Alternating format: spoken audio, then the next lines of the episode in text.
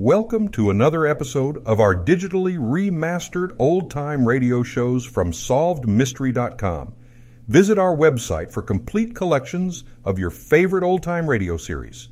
Remember to follow us so you won't miss new releases from SolvedMystery.com.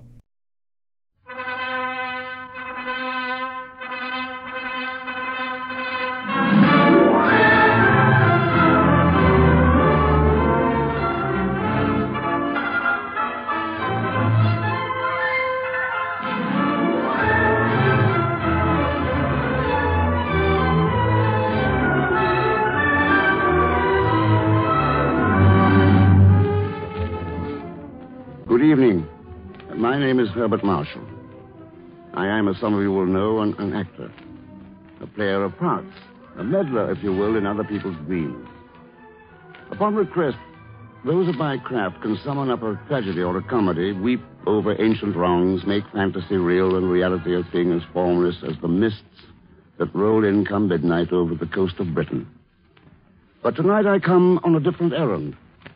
The dreams I meddle with are my own and yours.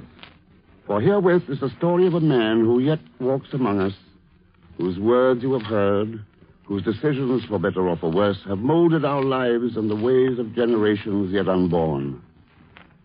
Next Tuesday, he will be 80 years old. But listen. I am, as I am reminded, an old man. It is true that all the daydreams of my youth have been accomplished. I have no personal advantage to gain by undertaking once more the hard and grim duty of leading Britain and her empire.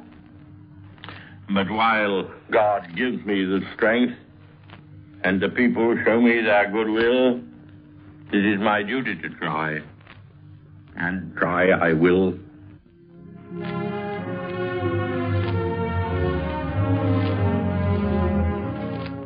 Winston Leonard Spencer Churchill.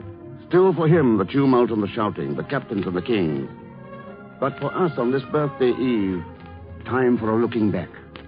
Time to walk again the paths we walked together in less quiet days. Here, in Sir Winston's own incomparable words, is the story of our times. The pride and the shame, the glory and the pain of it. The tumult and the shouting.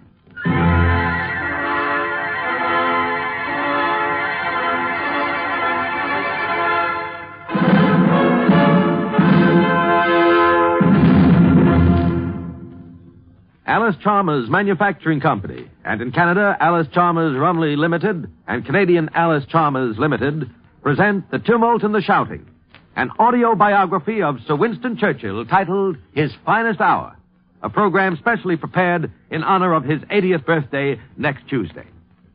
This is Ben Grauer speaking. In the next 55 minutes or so, we shall bring back the voice of Sir Winston Churchill, a voice caught in its most dramatic moments and held against the year. We shall hear the French premier when alien boots tramp the streets of Paris. We shall hear Sir Laurence Olivier, Sir Ralph Richardson, Lynn Fontanne, and a host of ladies and gentlemen who, each in his own fashion, wishes to say happy birthday. You know, this is an era of spectacular progress, particularly in bringing the good things of life to more and more people. Three important economic measurements of how well we live are these the abundance of food and fiber we produce, our production and use of electrical energy, and a construction program to match our growing population. Allis-Chalmers seeks to contribute to better living by building key machines necessary for progress in each of these three fields. Consider the need for more construction. Population totals in the United States and Canada are increasing by more than 50,000 every week, almost the equivalent of two new cities the size of Philadelphia and Ottawa every year. To house these new citizens, our two countries are building new homes at a rate of more than a million yearly. Consider also that new motor vehicles are going into use at more than double the rate of street and highway construction. That is why each of our countries is giving increased attention to road improvement, with a new $100 billion program under study in the United States. Allis-Chalmers builds many of the key machines necessary to such progress. Crawler tractors, motor scrapers, motor graders and engines for earth moving, logging, mining, and pipe laying, crushers, screens, cement plants, and equipment to help mines and quarries turn out the raw materials of construction. Yes, construction is one of the measuring sticks of progress toward better living. And it is the gratifying work of Allis-Chalmers to build machines which contribute to this progress. And now, here to guide us on our story of Sir Winston Churchill is one of the most distinguished gentlemen of the American and British theater, Mr. Herbert Marshall. How do you take the measure of a man? We have learned to gauge a mountain's height, to trace the contours of the ocean floor. We can triangulate the miles that stretch from here to the nearest star. But man, this most multitudinous and familiar of creatures, here is mystery. Young Churchill must have been a mystery to one of his schoolmasters, for example, who remembered him only as a somewhat reluctant student who had difficulty pronouncing the letter S. He was born in a rambling old castle, nourished in plenty, molded by traditions older even than his name. In short, had every opportunity to develop into a typical landed English gentleman, respected and honored by his family, and totally unknown beyond the narrow parish wherein he conducted his affairs. But fame is a jealous mistress, and whoso would win her favors knows many a rocky road and many a sleepless night. There was war in India, and he had learned the color of blood at a time when most of his fellow students at Sandhurst were still wrestling with the book of regulations. There was a bigger war in France in which he took a bigger part. First Lord of the Admiralty, then the first of many setbacks demoted and again a frontline officer. But even then, those who listened knew that a very special man had come among them. Let me ask you this. What subtle, almost mystic essence to fight thousands of miles across South Africa? All the world listens. Bludgeon great races, the Czechs, the Poles, the Norwegians, the Danes, the Dutch, the Belgians, upon all of whom the long night of barbarism will descend, unbroken even by a star of hope. Unless we conquer, as conquer we must, as conquer we shall.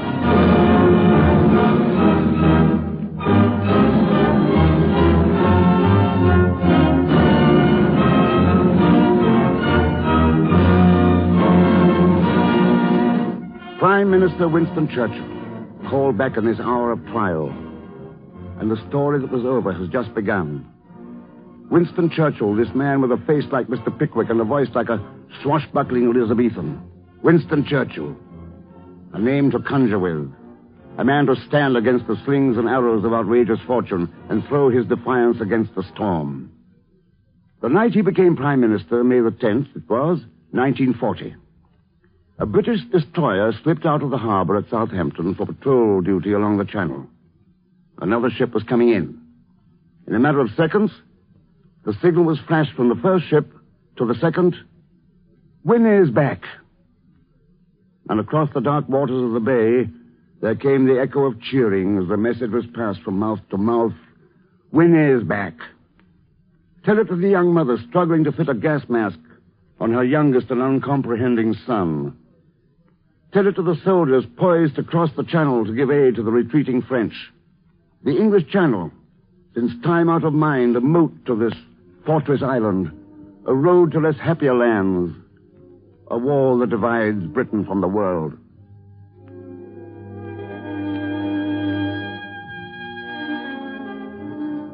The sea is calm tonight. The tide is full, the moon lies fair upon the straits.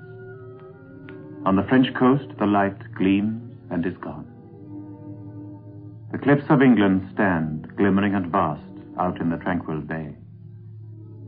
Come to the window. Sweet is the night air.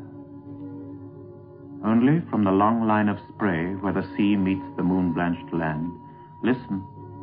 You hear the grating roar of pebbles which the waves draw back and fling at the return up the high strand, begin and cease, and then again begin with tremulous cadence slow and bring the eternal note of sadness in. Sophocles long ago heard it on the Aegean, and it brought into his mind the turbid ebb and flow of human misery. We find also in the sound a thought, hearing it by this distant northern sea.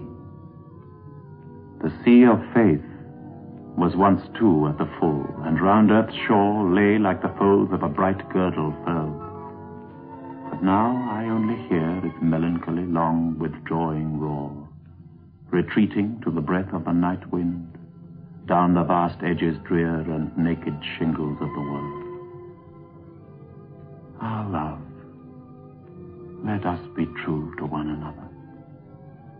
For the world, which seems to lie before us like a land of dreams, so various, so beautiful, so new, hath really neither joy, nor love, nor light, nor certitude, nor peace, nor help for pain. And we are here as on a darkling plain, swept with confused alarms of struggle and flight, where ignorant armies clash by night.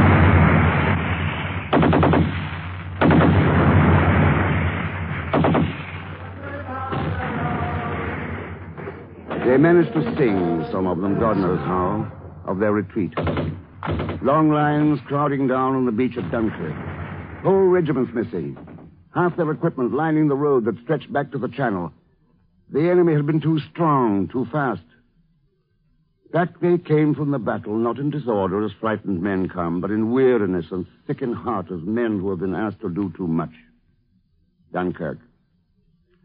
A small French town perched on the rim of the waves that gave it birth. Stand where you are, you with the weariness in your eyes. Rest a moment, you too young to learn what you have learned these last few days. Look to the sea. Over the rim of the horizon, a miracle is in the making. A hastily assembled fleet. Fishing craft, most of them. Occasionally the trim lines of a pleasure craft. An icebox fashioned for champagne, now holding plasma. And so they came back. In Berlin, Hitler smiled and clapped his hands like a child. Britain, that most formidable of enemies, had been engaged and beaten. Beaten? Not quite. It's June the 19th, 1940. The hospitals are crowded with men who returned. Even as we speak, the Luftwaffe is gathering for the first blow. What now, Mr. Prime Minister? I do not at all underrate the severity of the ordeal which lies before us. For all of us, whatever our sphere or station, it will be a help to think of the famous lines. He nothing common did or mean upon that memorable scene. Aye, more, freedom shall be restored to all. We abate nothing of our just demands. Not one jot or tittle do we recede. The whole fury and might of the enemy must very soon be turned on us. Hitler knows that he will have to break us in this island or lose the war. If we can stand up to him, all Europe may be freed, and the life of the world may move forward into broad, sunlit uplands. Let us therefore brace ourselves to our duty. And so bear ourselves that if the British Empire and its Commonwealth last for a thousand years, men will still say, this was their finest hour.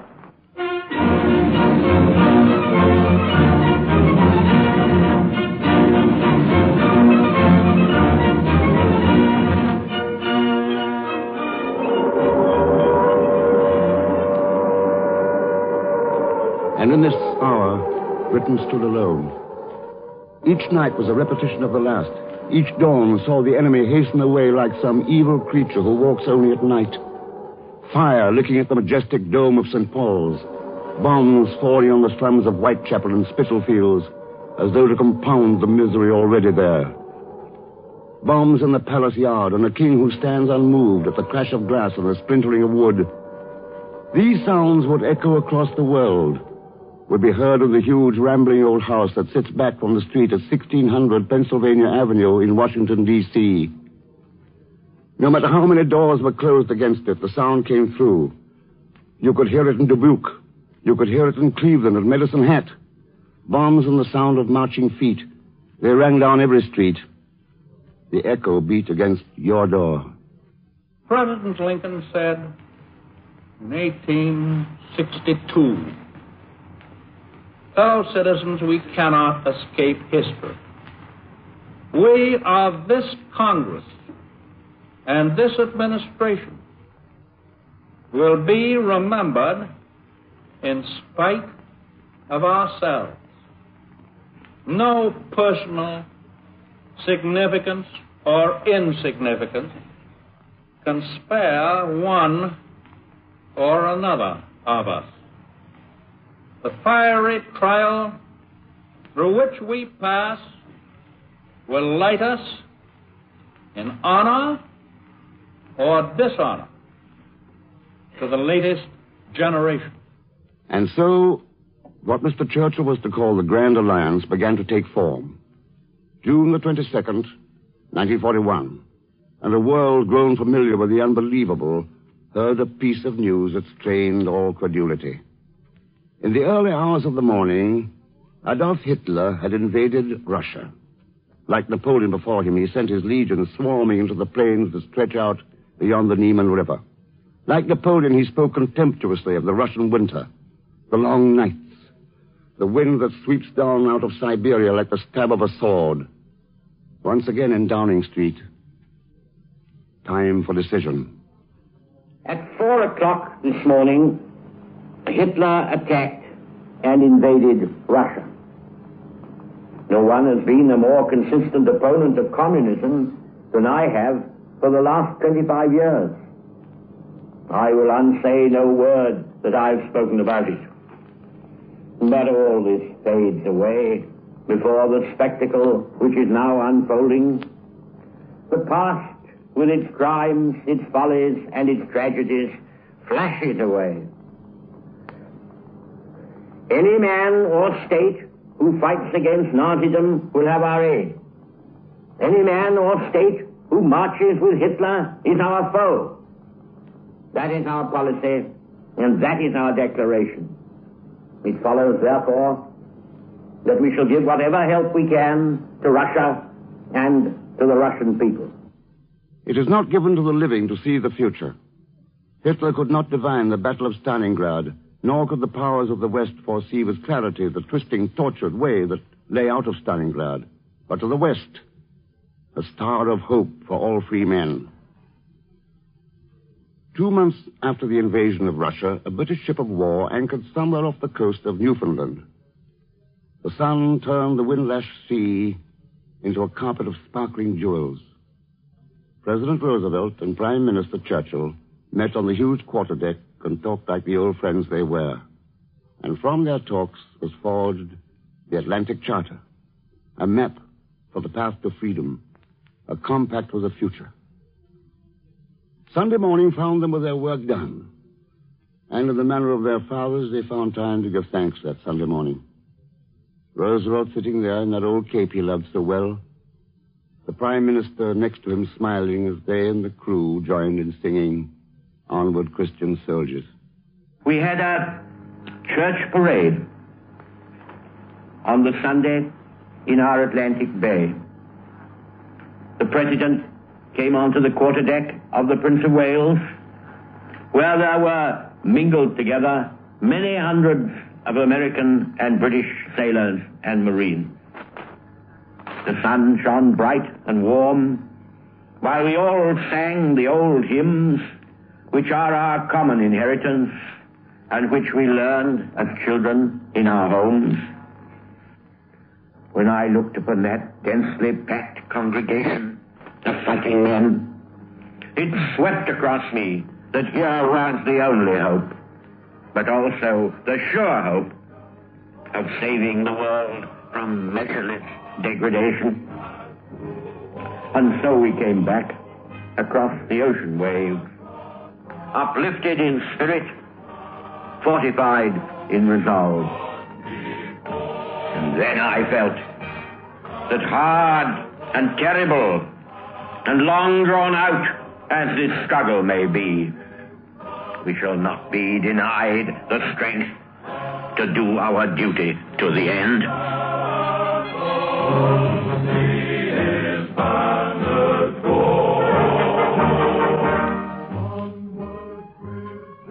And so the bonds were forged, ties the more subtle for being unseen, a friendship stronger because of the test that must be met. Capitol Hill in Washington. Congress and convention assembled stands in tribute to the man who walked slowly to the Speaker's stand. Senate. House of Representatives. These are not part of the vocabulary of government as he has learned it. But this man is no stranger to any assemblage where English is the language spoken. Uh, I cannot help reflecting that if my father had been uh, American and my mother British, instead of the other way around, uh, I might have got here on my own.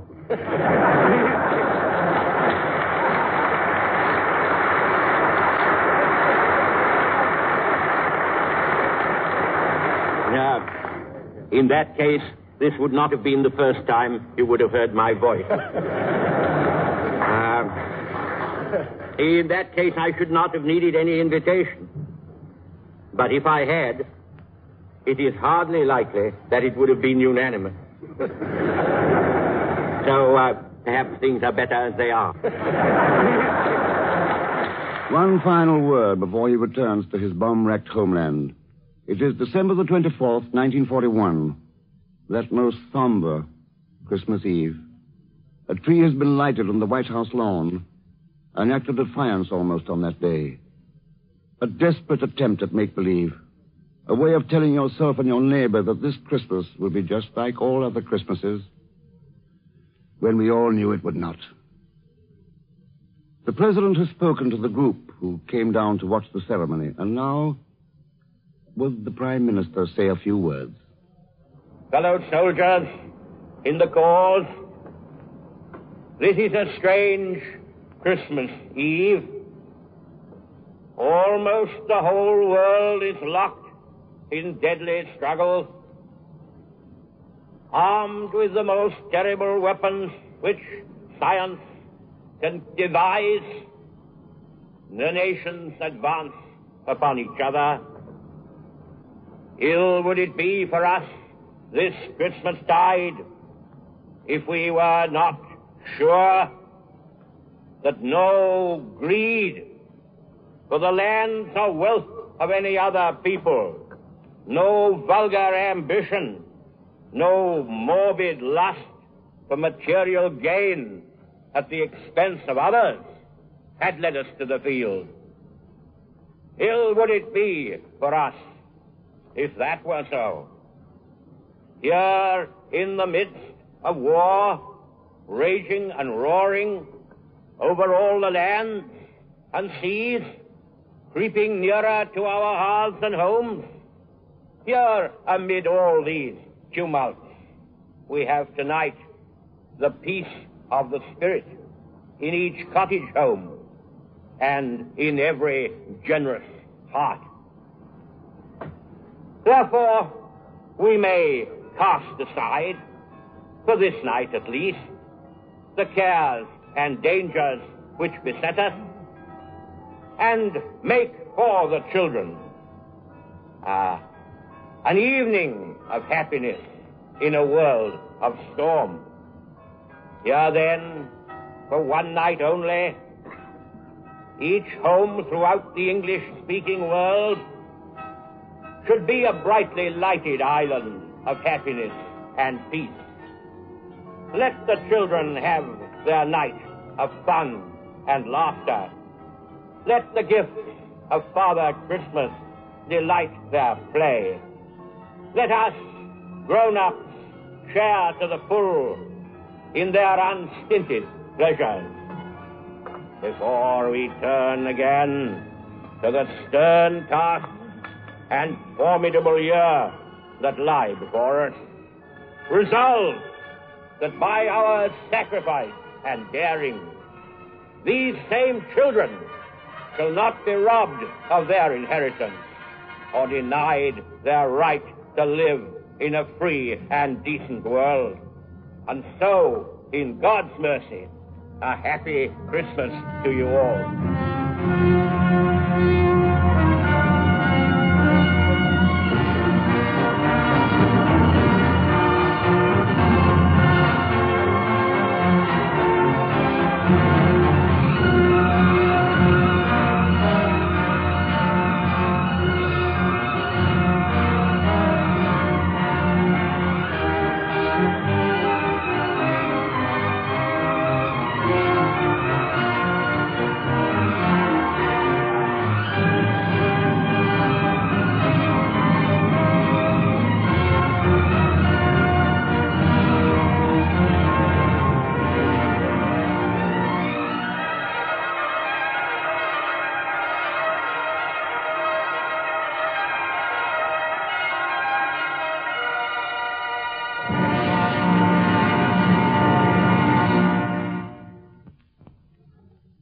Are midway in our 80th birthday tribute to Sir Winston Churchill. We continue after a brief pause for station identification. And again, here is Herbert Marshall. In the fullness of time, the final scene was played. It came suddenly, it seemed, to many of us. All at once, there were Allied soldiers at the gates of Berlin, Hitler dead by his own hand. The German divisions that once seemed invincible were fleeing down roads that just four years before they had marched in arrogance and victory. Traffic was stopped in Trafalgar Square. It was the same in Times Square, in Melbourne, Toronto, in Atlanta, and Oslo. And as before, this voice above all others. The German war is therefore at an end. We may allow ourselves a brief period of rejoicing. But let us not forget for a moment the toils and efforts that lie ahead. Advance, Britannia! Long live the cause of freedom!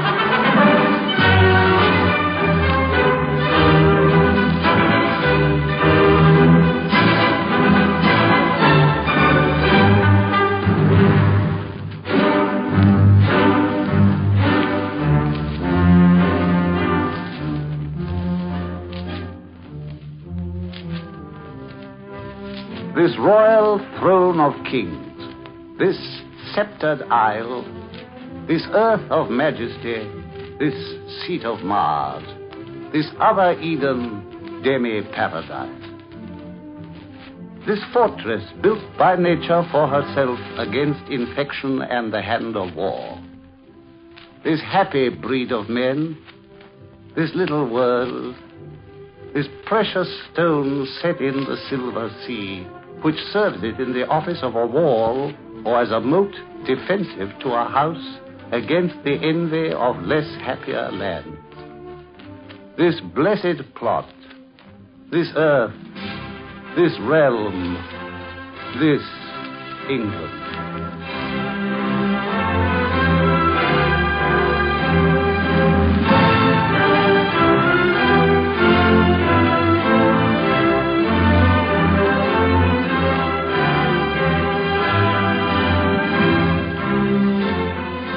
And so we are come to wish a happy birthday to the Prime Minister. We who owe him much offer what words we can as a, as a part payment, if you will, for services rendered. In so doing, we take our place among a distinguished company. We are pleased to present the Canadian Prime Minister, the Honorable Louis Saint Laurent. Canada is delighted to join in the birthday salute to Sir Winston Churchill, and I am greatly honored to have been asked to be the spokesman for my 15 million fellow Canadians. In this country, we recall with heartfelt admiration and gratitude the peerless leadership he gave to us all in the grim days of the war when the Commonwealth, unaided, was fighting the forces of evil. Sir Winston, in those days, had become far more than the Prime Minister of any one country. For all of us, his voice was the voice of human freedom, and he represented the symbol of the unconquerable spirit of free men and women faced with terrible odds. Even with victory won, Sir Winston chose not to stand on his already matchless record, but to continue to devote unstintingly his great talents of statesmanship to securing the peace. Canadians remember his immeasurable service in the cause of freedom, in war and in peace, and they send affectionate greetings to Sir Winston Churchill on his birthday anniversary and wish him strength for the burdens which still lie ahead. Across the channel from Britain, there are many who remember and wish to add their voice. France, her fields, even in this harvest time, 1954, still bearing the scars of the storm, her beaches gaunt with the skeletons of the liberation fleet. France will not forget. Ladies and gentlemen, the wartime Premier of France, Monsieur Paul Reynaud. Sir Winston Churchill reaches today his 80 years surrounded by his glory. From time to time, people announce that he's going to retire. I don't believe it. As I know my illustrious friend, his secret desire is to die standing, addressing the House of Commons. He's a fighter. Before the war, we fought together to reveal the danger of war to our people and to urge our governments to prepare for war. During the war, we were companions in distress. After my overthrow in Bordeaux in 1940 for refusing to ask an armistice, I always believed in victory. In all the prisons in which I was held during five years in France and in Germany, I never doubted. And one of the reasons for my conviction was that Churchill was standing at the helm. And in his own land, pictures of him in cottages that have been standing, one suspects, since the days of the Protector. The crowds who stand in the rain before Downing Street, amply rewarded, they feel, by a glimpse of his black derby or his hand raised in the V for victory symbol. The deference that is his even in the great halls of Windsor Castle. This is his reward. This and the words from those who love him. From London, the British Foreign Secretary, the Right Honorable Sir Anthony Eden. What I think will strike you all about the tributes which are being paid today to Winston Churchill is their, their diversity and variety. This very fact is the measure of his grandeur and quality. There have been many men in our generation to whom the epithet great might be applied, choose or accomplishment knowledge of the language and his understanding of the colloquial, this grammarian took exception to a sentence which ended with a preposition. Not wishing to make a major issue of it, he simply placed a red exclamation point next to the offending word. When the script was returned to Churchill, he got very angry. He refused to change a single word and uttered the classic reply, Such arrant pedantry I cannot up with put. But perhaps his humor, like his prose, reached a new height during the war. It was Sir Winston himself who spread the story of an audience given by the king and himself to an American banker at a time when the outlook was blackest for England. London is being raided nightly, the king is supposed to have said. Rommel may capture Suez. India is in ferment. Japan menaces Australia. What to do? What to do? The American considered gravely, according to Sir Winston, and then suggested, Your Majesty, if I were you, I'd put Canada in the Queen's name. America and Britain. The old world and the new. We got to know each other pretty well in those years when Britain played host to the young men and women with the U.S. on the collars of their uniforms, but not quite well enough. It remained for an American woman to write the lines that will, I think, forever interpret Britain to America and America to Britain. Miss Alice Duer Miller gave us the story of an American girl who married an Englishman and. Oh, but listen. Miss Lynn Fontanne in a reading from the White Cliffs of Dover.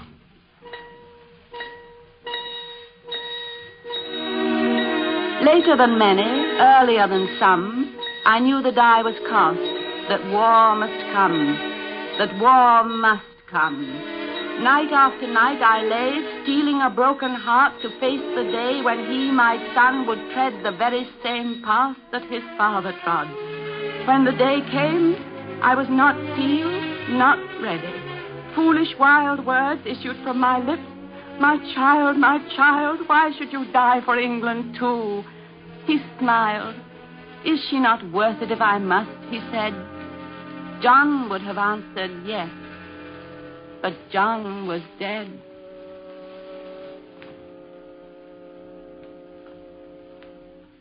Is she worth dying for?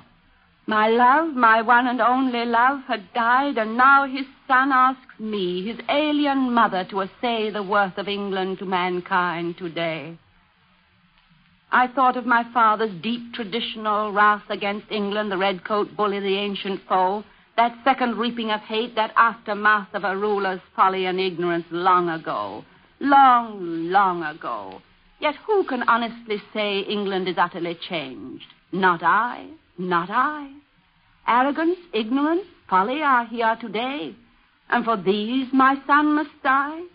I thought of these years, these last dark, terrible years, when the rulers of England bade the English believe lies as the price of peace, lies and fears, lies that corrupt and fears that sap and deceive.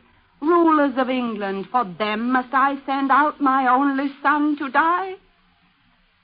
And then and then I thought of the history of Englishmen, of Queen Elizabeth stepping down over the stones of Plymouth Town to greet the men who had sailed away from Rocky Inlet and Wooded Bay. Free men, undisciplined, uncontrolled, some of them pirates, all of them old, feeling their fate was England's fate, coming to save it a little late, much too late for the easy way, much too late, and yet never quite too late to win in that last worst fight. Men who have governed England know that dreadful line that they may not pass. Even Elizabeth, long ago, honored and loved and bold as brass, daring and subtle, arrogant, clever, yet even the great Elizabeth never dared oppose the sullen might of the English, standing upon a right. And were they not English, our forefathers? Never more English than when they shook the dust of her sod from their feet forever, angrily seeking a shore where in his own way a man might worship his God. Never more English than when they dared be rebels against her. That stern, intractable sense of that which no man can stomach and still be free. Writing when in the course of human events. Writing it out so all the world could see whence come the powers of all just governments. The tree of liberty grew and changed and spread but the seed was English. I am American bred. I have seen much to hate here, much to forgive. But in a world where England is finished and dead, I do not wish to live.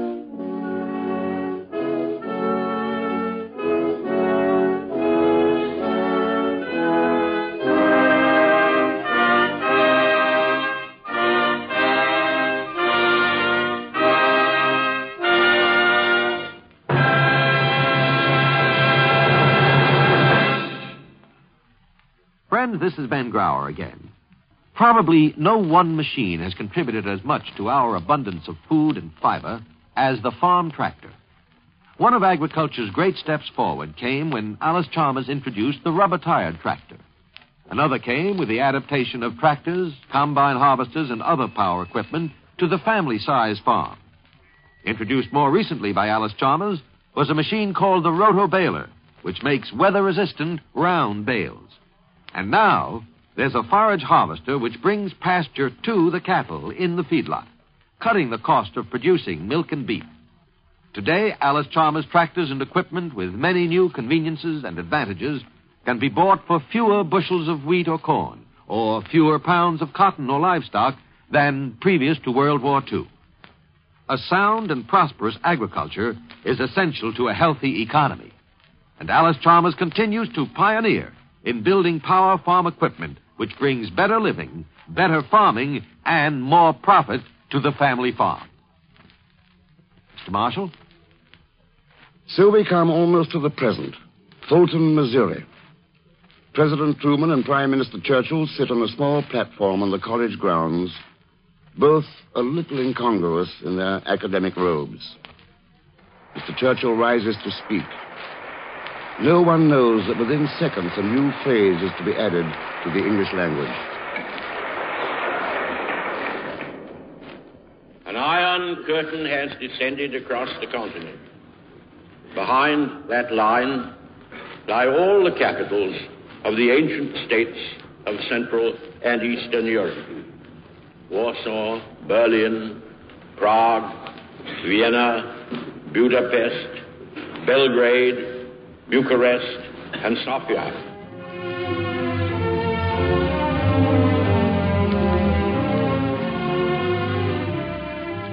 It was the end of an era and the beginning of the new. But even as we listen to this voice, there needs must fall a shadow across the room. For the time will come when we will never again hear a new speech from this man or turn a fresh page in the writings that seem to flow like some inexhaustible stream from his study. You who would write, listen first to this.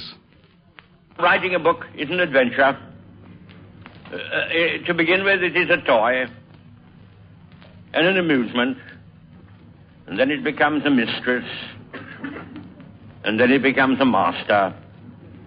And then it becomes a tyrant. And the last phase is that just as you are about to be reconciled to your servitude, you, you, you kill the monster. Mm. And fling him about to the public. The more we uh, preserve our language, see it is not unduly, unduly damaged by modern slang adaptations um, and intruders. I was shocked the other day to hear the Chancellor of the Exchequer use the word quantify. You've ever heard that before? I hope you will never hear it again. quantify. Yeah. I, I believe it was a substitute for estimate. Well, uh, uh, let us be careful of that.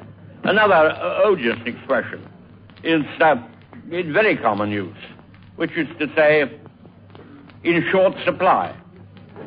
Well, why can't you say scarce? uh, broadly speaking, the short words are the best, and the old words, when short, are the best are the best of all.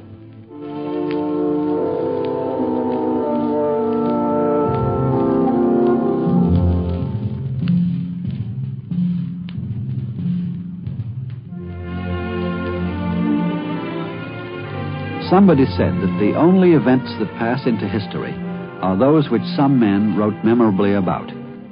Well, certainly there are people who never heard of Texas, if you can imagine anyone so benighted who have heard of the Alamo, because one man who knew a little Greek once said about it Thermopylae had its messengers of defeat, the Alamo had none.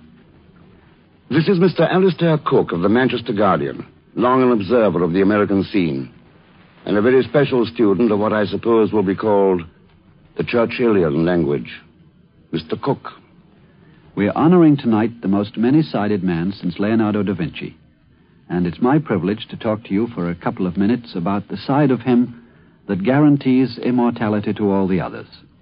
The lucky fact that he writes better than all contemporary men of events, and so has become already his own best historian. Anybody who has ever read a page of Churchill or heard him talk is aware of being in the presence of a man who enjoys the big gesture and the grand adjective.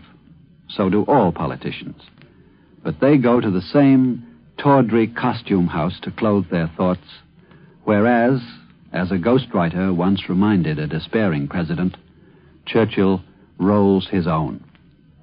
In one speech, he could describe the war to the House of Commons as a stand against a monstrous tyranny never surpassed in the dark, lamentable catalogue of human crime. And a month later, he simply told the same audience, Get used to the bombings. Eels get used to skinning. Some will always remember his language in full regalia, and some will prefer his rapier in the house. At four o'clock this morning, Hitler invaded Russia. All his usual formalities of perfidy were scrupulously observed. He is unique in being able to handle the ordinary English sentence with equal mastery as a diamond encrusted sword, a big stick, or a pea shooter. But he could have all this and still be merely the most eloquent politician of our time. What will make him unforgettable, I think, is the miraculous coincidence that he was the best historian of tremendous events in which he was also the chief actor. It is as if Gibbon had been also the most eminent of the Roman emperors. Winston Leonard Spencer Churchill, a name to conjure with, a giant who walks among us, a voice to interpret what has gone before and to give new meaning to the ancient words courage and honor and dignity. It is usual for gentlemen who reach an advanced age to be asked to give a piece of advice for those who will come after. Sir Winston has performed this duty as he has all the others. Listen. Out of the wisdom of the past, a signpost to the future. If the human race wishes to have a, a prolonged and indefinite period of material prosperity, they've only got to behave in a peaceful and helpful way towards one another, and science will do for them all that they wish and more than they can dream. Nothing is final. Change is unceasing, and it is very likely that mankind has a lot more to learn before they come to their journey's end. We might even find ourselves in a few years moving along a broad, smooth causeway of peace and plenty instead of roaming and peering round along the rim of hell. Thus we may, by patience, courage, and in orderly progression, reach someday, with God's blessing, the shelter of a calmer and kindlier age. Winston Leonard Spencer Churchill. Hold his words against the years. His like will not again pass this way in our lifetime, nor yet in the allotted time of our children. How shall we take the measure of this man? Of all the words that have spilled from his pen, there is one short passage that perhaps above all else shows us the workings of his mind and heart. We have heard these words before. They were spoken not in victory, but in defeat. They were spoken not in the confidence of youth, but in the twilight of age. He had just been defeated for re-election at the end of the war. A few supporters came to his home that night to give condolences. He spoke briefly to them. And let it be known to all of us around the world.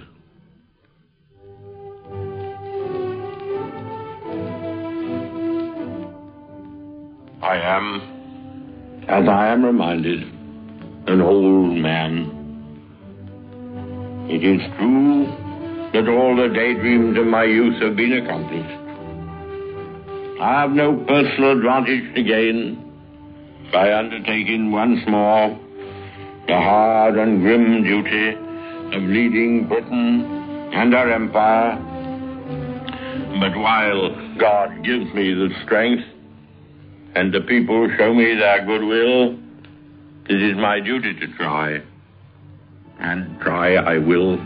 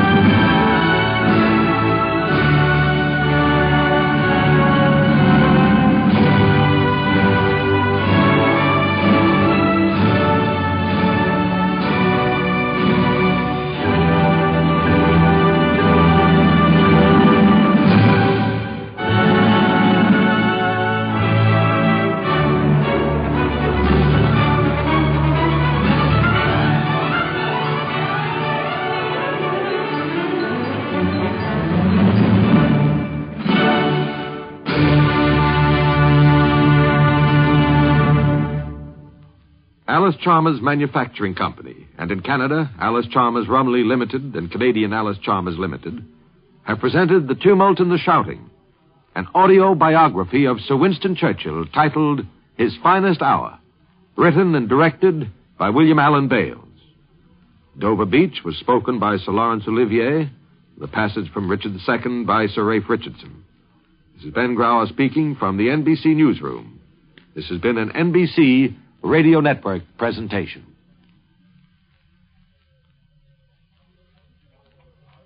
Senator Arthur Watkins will meet the press tonight on the NBC Radio Network.